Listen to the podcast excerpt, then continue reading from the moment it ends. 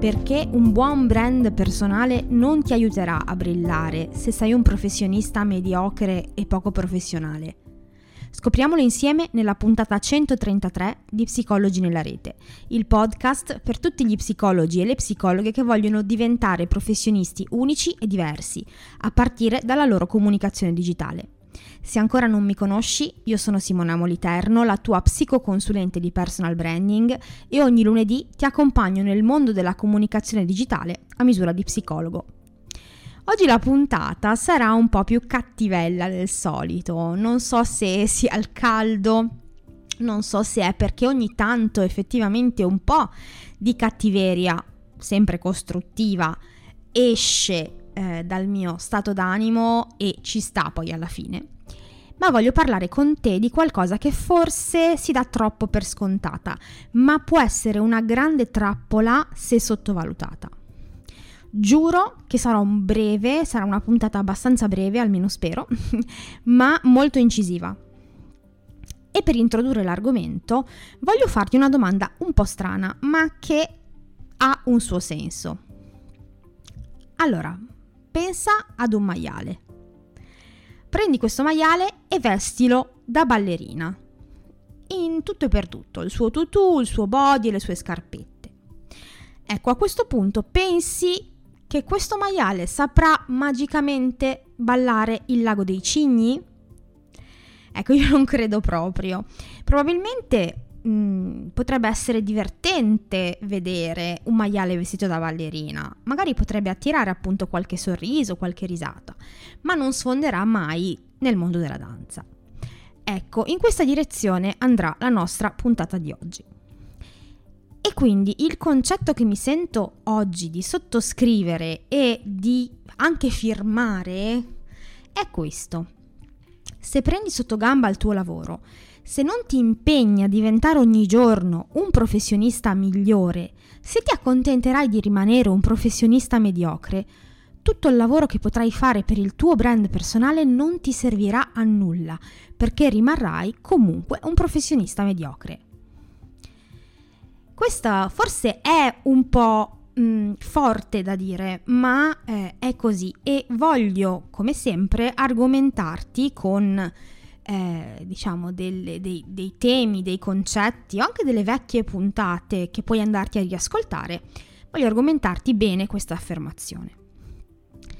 Allora, innanzitutto eh, sappiamo o dovremmo sapere a questo punto che il personal branding può esaltare le tue caratteristiche, le esalta se lavori bene sul tuo personal brand, ma non inventa cose nuove o modi nuovi di essere se non sei così o competenze che non hai. Se hai ascoltato bene, infatti, solo alcune delle scorse puntate, neanche tutte, sai che per promuoverti in modo unico ed etico devi ripartire da te. È la base questa. E questo vuol dire tante cose. Innanzitutto vuol dire essere autentico o autentica vuol dire che non ci sono scuse, vuol dire che non devi inventarti niente di nuovo o di falso o di irreale, ma devi semplicemente essere tu, lavorare su di te per raccontare al mondo la versione migliore di te. Ma comunque sei sempre tu, non sei qualcosa di diverso da te. Questo per approfondire questo discorso ti consiglio poi di andarti ad ascoltare la puntata 62 del podcast che si chiama L'importanza di essere autentici.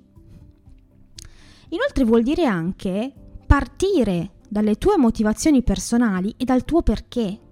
Cioè vuol dire andare a ritrovare eh, quello che ci ha spinto realmente a fare quello che facciamo, andare a riscoprire quali sono quelle motivazioni profonde che fungono da motore e che a volte ci dimentichiamo nel cassetto perché troppo, magari è troppo complesso, magari la routine eh, quotidiana ce, fa, ce le fa dimenticare queste motivazioni, ma che sono quelle che poi alla fine ci fanno capire veramente da dove siamo partiti e perché siamo partiti da lì.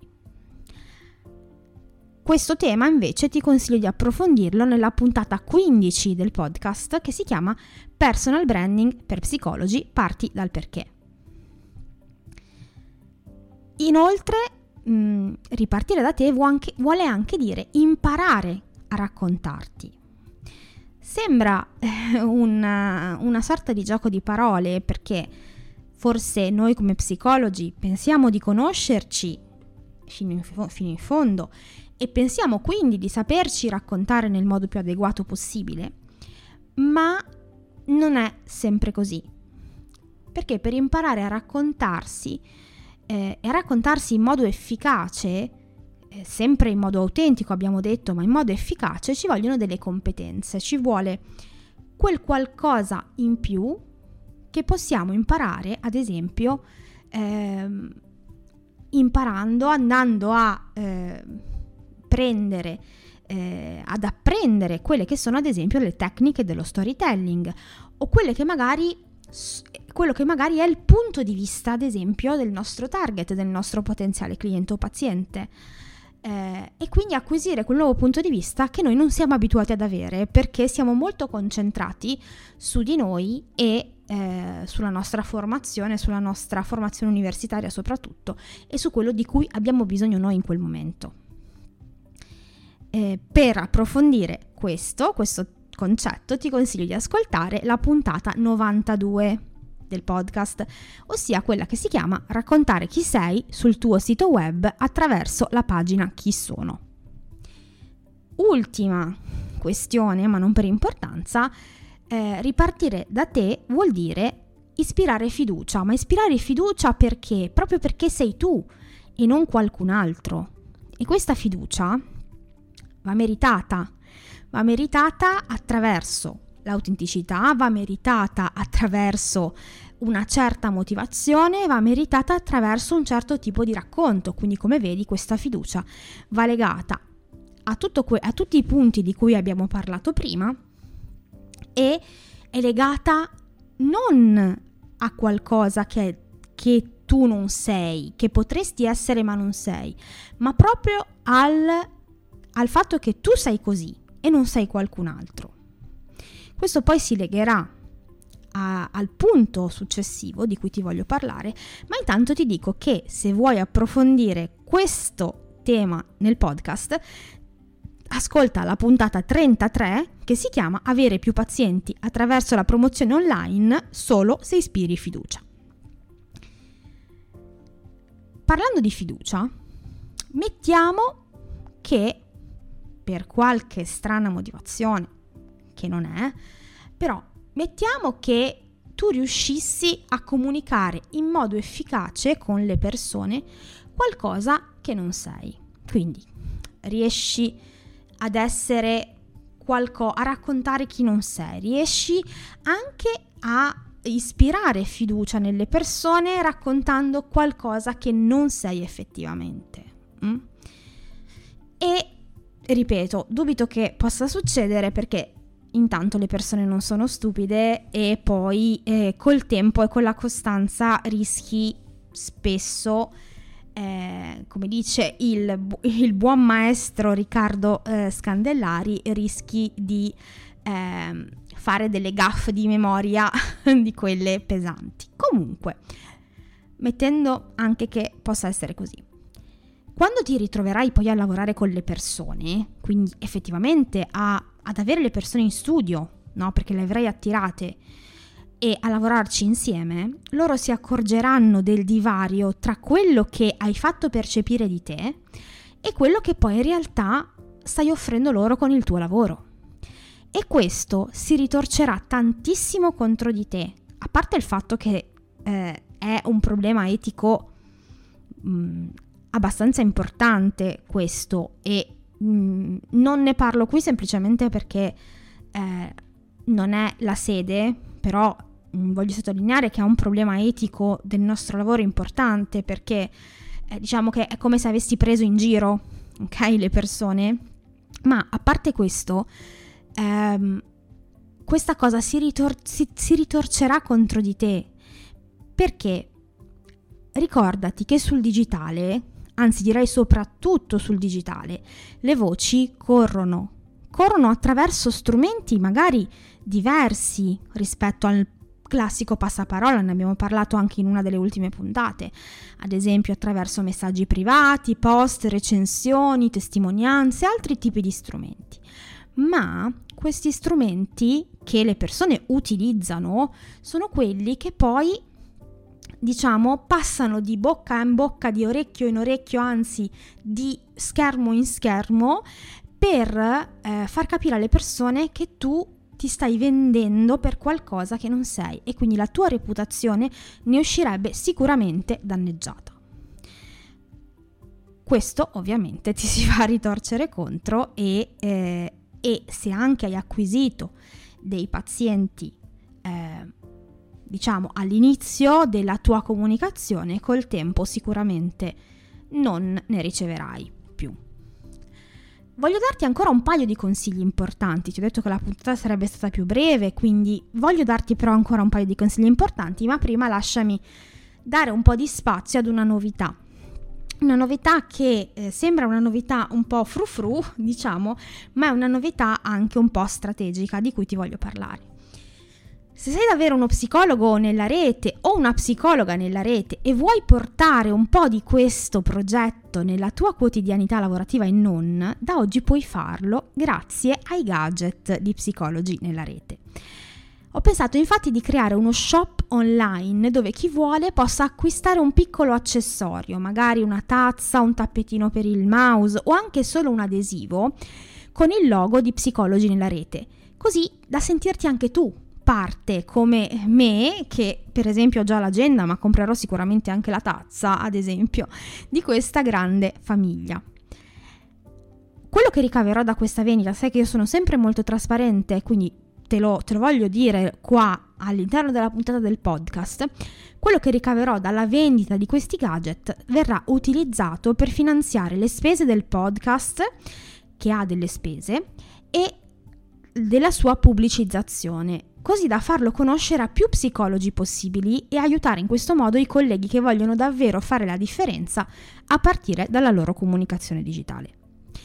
Questo anche perché, e qui ho una notizia che forse qualcuno che nel gruppo Telegram avrà iniziato ad intuire, eh, forse sì, forse no, eh, a fine luglio chiuderò definitivamente il canale Patreon del progetto. Eh, ovviamente ringrazio tutte le persone che fino ad oggi eh, hanno, mi hanno sostenuta grazie a Patreon. E per fare i loro nomi sto parlando di Maria Rosa Ranieri, Giovanni Avornia, Alessandra Badalamenti, Lisa Massei e Tiziano Cerulli. Ma eh, questa modalità di finanziamento del podcast cesserà a fine luglio.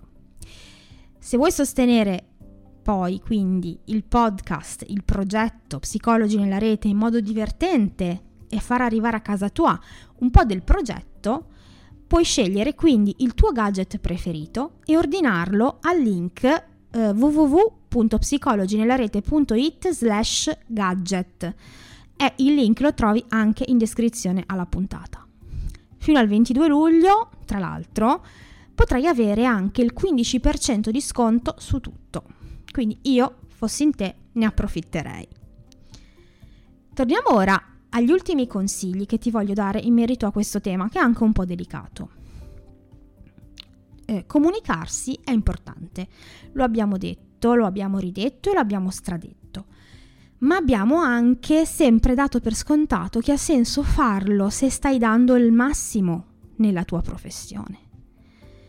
Questo non vuol dire però, attenzione, perché eh, non voglio che venga presa in modo sbagliato questa mia puntata, non vuol dire che devi aspettare di essere uno psicologo o una psicologa esperta al massimo per iniziare a comunicarti. No, abbiamo sempre detto che è bene che anche all'inizio eh, della tua carriera, magari anche mentre sei studente, tu possa iniziare a comunicarti ed è appunto importante e giusto farlo. Ma devi tenere a mente queste cose. La prima è che devi essere sincero o sincera, cioè non passarti per quello che non sei. Se sei uno studente, dillo. Se ti stai aggiornando, dillo in tranquillità.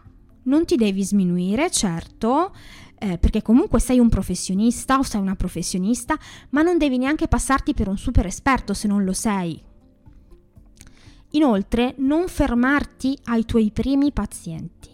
Questo è un rischio che può accadere, magari dato anche dall'adrenalina del fatto di cominciare a ricevere i primi pazienti, cominciare a sentirsi anche un po' gratificati da questo fatto di ricevere i primi pazienti e quindi sedersi un po'. Può succedere, mm, non è una cosa strana. Però non pensare di essere arrivato o arrivata mm, appena arriveranno appunto questi primi pazienti. Festeggia i tuoi successi, questo sì, ma poi rimboccati le maniche e continua a migliorarti giorno dopo giorno come professionista, sia nel tuo aggiornamento, nella tua esperienza e nella tua comunicazione digitale. Per oggi la puntata termina qui, noi ci sentiamo di nuovo la prossima settimana con eh, l'ultima puntata, mi sembra, l'ultima puntata dell'estate prima della pausa di agosto, ma ne riparliamo appunto la prossima settimana. Grazie per aver ascoltato questa puntata fino alla fine, a presto e buona psicologia nella rete.